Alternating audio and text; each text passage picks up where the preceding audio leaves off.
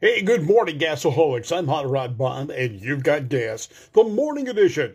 Now, how many times have you looked in your rearview mirror and seen red lights, or flashing red and blue lights, or, well, that black and white ominous vehicle in your rearview mirror, and he's looking at you? Cop cars. Something that have been around since the early 1900s. And we'll give you a little bit of a history about that. And I want to thank my friend Ken Lotka from the TMPCC, the Television Motion Picture Car Club, for coming up with this topic today. The history of cop cars. We all see them. We kind of take them for granted. In most cases, they're black and white, but in some places, like Canada, they're taxi cab yellow. Mm-hmm. Yeah, believe it or else.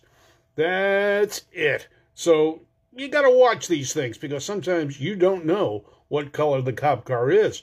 The wife and I were out for a drive yesterday and we saw some plain wrapper cars. Now, plain wrapper is kind of a, you know, a, a slogan or a, a, slang given during the old days on the CBs when you were traveling down the road and there was a plain white or an unmarked police car. It's a plain wrapped car. Well, we saw CHP cars, or California Highway Patrol, because we're in California. Hi, Ron Olson. How you doing this morning? Um, plain white Dodge Chargers, no colors. You had to see it from the door. And they were blue and they were beige and uh, they're all over the place.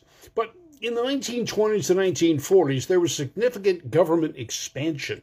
And with that government expansion and the fact that, uh, well, criminals started to expand their business operations, police cars became more fashionable. Now, when things started out, cops were on a beat. They walked.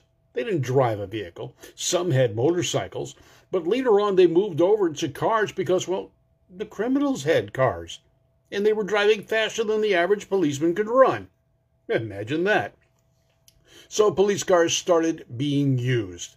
It was also something that made it quicker to respond when there was a problem someplace, whether it was a break in, a fire, or something that needed police assistance. So the car became a way of getting from point A to point B or getting to where the problems were when they happened. So police cars started becoming more and more popular beginning in the 1920s. They started expanding and using more. Now, the evolution of the police car has, well, has continued to change. You know, they started out with in the 1920s with Model T Fords. It was cheap, they were reasonably reliable, and they got you from point A to point B, which is what they basically wanted. Now, police vehicles have changed over the years, and I've seen a lot of different ones in my lifetime, usually in the rearview mirror. But some of the cars that the experts are telling us we had back in the day, and frankly, I don't remember seeing some of these. But the 55 Chevrolet was a popular car in the mid 50s for policemen because the V8 engine. They were somewhat stylish, they were comfortable, they rode well, and they could catch the bad guys because really there weren't that many higher performance vehicles on the road Oldsmobiles, some Buicks, but the Chevy did the, the job. So in 1955, many police departments went to the 55 Chevy. They actually the Tri 5, 55 through 57. But the Fords were also there as well because Fords had bigger motors. Chevy had a 265 and 55 to a 283 and 57. Fords had the 290, 272s, 292s, and 312s. The Ford Fairlane was an inexpensive vehicle, and it competed very well price wise with the Chevrolet at the time. After all, those are your two low price leaders. Well, it was a natural to make them into police cars, and the Ford Fairlanes and the Chevy Bel Airs and 210s and 150s became very popular among police forces. But here in California, where I basically grew up most of my life, Mopars were the rule. Plymouths, Dodges, pursuit vehicles. Now, I can even remember 1965 seeing an Oldsmobile police car, or actually a highway patrol car, that had a roll cage and bucket seats. It was a four door Olds 88, but it was a pursuit car, and you saw them back up on the highway. In the late 1970s, early 1980s, CHP or the California Highway Patrol decided to try something a little bit different, and they did Mustangs. They put a couple of Camaros in the mix, but the Mustang was the most popular. It was the LX Notchback. It was light in weight, great power, five speed transmissions, and what they found is the officers had too much fun driving these cars. And they crashed them on a regular basis. Now, one of the things they did, and I was uh, calling on one of the police garages back in the day, they took the rear sway bars off the Mustangs. They found that the officers were going into corners a lot faster than they really needed to or could, and they'd spin out. By taking the rear sway bar off, they plowed a little bit more, and, you know, they didn't spin out quite as much. Hello, guys. Oh, we've seen a lot of comments this morning. Uh oh, what happened here? Let's go back here.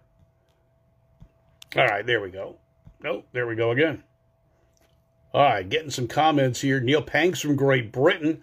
I'm not going to spoil my wife's birthday. For those of you who are following me, and you know, today is Peggy's birthday. Yes, on the Christmas solstice or the winter solstice, it's Peggy, the shortest day of the year, and she rushed out to be born on that day screwed up Christmas for the family. No, actually, she was. The, they wrapped her, put her under the tree, and, and well, never mind. That's another story altogether. All right, so the Mopars were pretty popular here in California. If you watch the TV show Adam Twelve, you remember that? You're old enough. What are they driving? They're driving Mopars until AMC got into the game with the Matador. The Matador with its 401 cubic inch big block engine, less expensive than the Mopars, powerful, but not quite as reliable. They went back to the Mopars. Now, if you're old enough, you can remember the TV show Highway Patrol. Broderick Crawford. What did they drive? Oldsmobiles. And they had two doors. They didn't have four doors. Why? Well, they weren't expected really to take people and carry them back to jail if they did. They call a supervisor, they'd come up with a four door. But the reality was Highway patrol was primarily for pursuit. They had highways, they drove at higher speeds. They needed something that had more power, and the Oldsmobile fit the bill back in the late 1950s. They used the Olds, they used the Buicks back then. Those were the cars of choice for the California Highway Patrol. Now, Mopar didn't sit back and watch this happening. They got aggressive the Plymouths, and the Dodges became very well known among the police departments as cars they couldn't really kill. These were solid, good running performance vehicles. I had a friend that bought used police cars at the police auctions when they'd get the rid of them and make them into, well, sleeper drag cars because they had big motors. 413, 440 Chrysler motors in lightweight base model Plymouths and Dodge bodies. They became real popular. The Plymouth Fury was another one that a lot of municipalities used, not because it was light in weight, but it was stable. It was strong. It got the big motors as well, and it was a good all around police car. Now, for a while, the Chevy Caprice made its debut as a police car. Now, Chevrolet had not really pursued hmm, the police market and Ford and Chrysler really got into it heavily. Now, GM tried, but they really didn't have the stuff that Ford and Chrysler had. The reliability, pretty close, but for some reason, the police departments gravitated more towards the Chryslers and the Fords. So the Chevy did make a bit of a run at it, but didn't last very long. The Mustangs were used not only by California Highway Patrol, but by other municipalities and cities and states. The Michigan Highway Patrol, Pennsylvania Highway Patrol, they all used them. In the 70s, they started to downsize after the fuel crisis. They went to Novas. They tried that. I know the Sheriff's Department here in Southern California used the Nova for quite some time, but they're not pursuit vehicles. They're not really cars that needed to be fast, although 350 cubic inch motors in the lightweight Nova bodies did quite well, and they used them for quite some time until the Nova went away. A lot of companies or police departments wanted a heavy, more stable vehicle, and the Dodge Monacos, the Dodge Diplomats, and the Plymouths were the choice. Today, well, a lot of the, go- the police departments have gone to the Dodge Charger. Now, the Dodge Charger is a very stable, capable handling vehicle, but in many cases, and like with the California Highway Patrol, they're using the V6 model. And what they've learned is you don't need to have the faster car. Because although the criminal may be faster than your Ford Crown Vic, it may be faster than your Chevrolet, it may be faster than your Dodge Charger, it is never faster than your Motorola. Think about that for a bit. So they've gotten away from the high speed pursuits. They found that if they drive at high speeds, the criminals drive at a higher speed or try to. And therein lies the problem. You have traffic collisions and such. So by backing off, the criminal no longer has to drive faster. And in most cases, we know they run out of driving talent long before they run out of power in a car. Some of the uh, departments have tried the SVT Ford Raptor truck, and mostly this is good for off road uses in areas like Arizona and Utah and so forth, where there's a lot of off road area they need to patrol. And so it's not necessarily your local police municipality, but it's like the border patrols or the forestry department or places like that that need the four wheel drive off road capability. Now, some of the cars that have become very popular and that's because they stayed in production probably longer, were the Ford Crown Victorias. Why the Crown Vic? Well, it was pretty indestructible. It was a solid machine. It ran very good. It was the last of the domestically built four door rear wheel drive vehicles. Why rear wheel drive? Well, their handling's more predictable.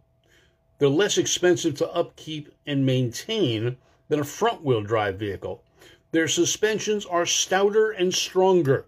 They take more abuse. They're able to take the abuse. They're pretty stable, good handling vehicles, and they were relatively inexpensive for the time. Now, Ford made the mistake of dropping out of the rear wheel drive market and canceling the Crown Vic. GM did the same thing with the Caprice and the Impalas. They got out of it. Chrysler did as well. No one wanted a K car, police car. Trust me, it didn't work. Well, what they've done now is the police have gone to alternate vehicles. And one of the alternate vehicles they've gone to is, believe it or else, the Tesla. Now, one of the uh, police departments in Indiana, in Bargsville, Indiana, has started to check what the electric vehicle benefits are going to be. Yes, and we know that it's coming. We know they're forcing electric vehicles on us, whether you like it or not. You will be driving an electric vehicle within the next, well, 10 to 15 years. Good chance of it. My wife says she's not giving up her gasoline vehicle. As a matter of fact, she will pay to keep it rebuilt and running as long as she can. But here's a situation Bargsville, Indiana, took a Tesla Model 3, that's their small entry level car. Their entry level car sells for around $41,900. Now, that's the base vehicle. That is not the vehicle with all the necessary equipment a police car runs. You've got to add the lights. Hmm, that's going to take battery power. You've got to add the heavier suspensions. Well, maybe, maybe not. Bargsville, Indiana really doesn't have that much rough roads to travel on. But they just looked at the cost of operation. All right, so let's forget about what you have to do to upgrade a Tesla. They didn't take that into consideration. All they did was they listed the base buying price of that Tesla, which was 41.9. They compared it to the Dodge Charger this is police ready Dodge Charger, not a base Charger. 33000 The difference $8,300 between the current Tesla Model 3 and a police version Dodge Charger. So this is misleading, although they are telling you the electric vehicle is the way to go and they've saved money. What they've saved money on, the difference between charging the car and gasoline. The gasoline costs for the Dodge Charger averaged around $450, and this was in a month. So you know they're not driving very far, guys. $450. I spend $450 a month, and I only work one day a week most times. And I'm driving into at Irwindale Speedway drag strip. So I've got a 200 mile drive round trip, roughly 250, plus my little trips in and out of here and there and during the week. So I'm spending 450 to 500 dollars a month on fuel. The police car, Dodge Charger. Now the V6 Dodge Charger does get reasonable good mileage. I was getting almost 30 miles per gallon on one I rented back uh, last year. So chances are they're getting 20 maybe around town. But they're spending they're saying $450 to $500 a month average on fuel costs. Now when you look at oil changes and regular maintenance the actual cost to run the dodge for the year was $7580 okay that's not too bad when you think about it but now they took the Tesla Model 3. It averaged $57 a month to recharge the battery. Hmm. Actually, averaged a little more than that, closer to $60 a month.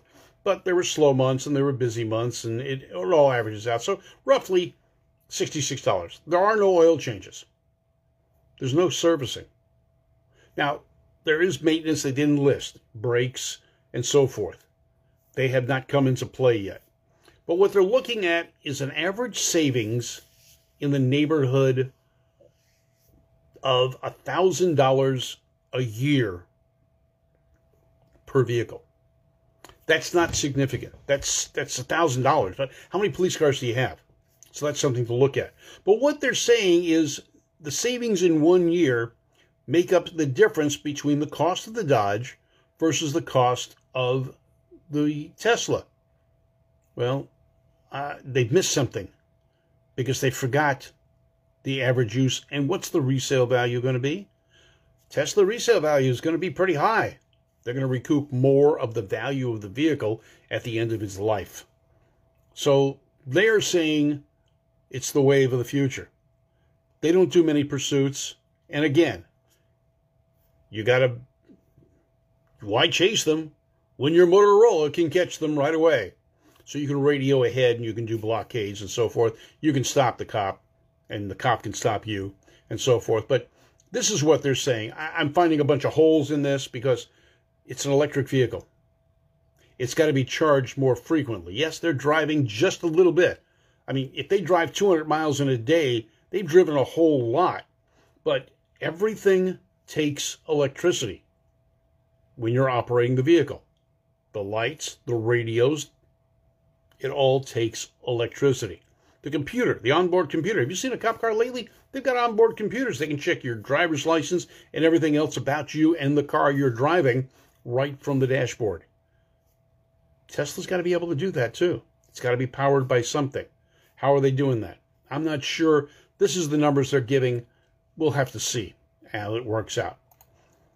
But when you look at cop cars, there are an amazing array of police cars that have come out there that are popular and have been used and are in demand. Collectors like cop cars. Got a friend, Noel Salvatore. He's trying to find an old Crown Vic right now for a daily driver. His brother's got one. It's a great machine. Now, one of the things I looked at too is who's driving what? Well, did you know that? Well, here's some fun facts and I'll get into some other information in just a little bit. Police officers used motorcycles before they used cars. They were cheaper, they were easier. They didn't think about pursuits, and the motorcycle was pretty agile at the time. Police cars, police cars became more popular because the criminals started using them. North American police cars were once always painted black and white. That changed. Edmonton, Alberta, Canada, and I told you this earlier, they painted their cop cars taxi cab yellow. Taxi cab yellow. Now, can you imagine someone from out of Canada going into Alberta and trying to flag down a taxi and they get a cop car instead? That could be a rude awakening, especially when you get in the car and you can't get out because the doors don't open from the inside and the rear. All right, Azusa, California Police Department was the first ones to use a Camaro. Interesting. Belchertown Police Department in Massachusetts uses a double deck bus as its police car. They must have a lot of criminals. They got to stack them. I don't know. The police department in Southampton, New Hampshire, once used an Audi 4000. The snobs. Tulsa Police Department, Oklahoma, owns a Cadillac Escalade. And on the back it reads, This used to be a drug dealer's car. Now it's ours. Hmm. In the late 1980s through the 90s, Pittsburgh Police Department in Pennsylvania had one of the weirdest police fleets in North America with the utilization of various General Motors vehicles not usually meant for police work. And General Motors got back into the police chase with a rear wheel drive car when Ford dropped the Crown Vic, bringing in the Australian Holden. There was a police version and a civilian version. The civilian version was called the SS. The police version was called the Caprice. It's a shorter wheelbase, shorter vehicle, and it was the Holden Commodore, but the base model Commodore. V8 engines, plenty of power, independent front and rear suspension, excellent handling vehicle. Chevrolet and their or General Motors in their infinite wisdom dropped the whole Holden manufacturing facility in Australia. They no longer manufacture cars. So that dropped that out of there. But police cars over time, well, they've been great. You've seen a lot of them. Great Britain, the Morris Minor 1000 was a police vehicle. Narrow streets, they really didn't get into chases. Morris Minor, 948 cc's worth of power. Ooh, 36 horsepower. Downhill with a swift wind. You can hit 0 to 60 in an hour and a half. Plymouths, pretty solid vehicles, even used back into the 40s. Pennsylvania and Detroit used what I thought was kind of interesting, and I saw this when I was traveling. Chevy Biscaynes or Bel Air two door sedans with big blocks. Man, talk about sleeper vehicles.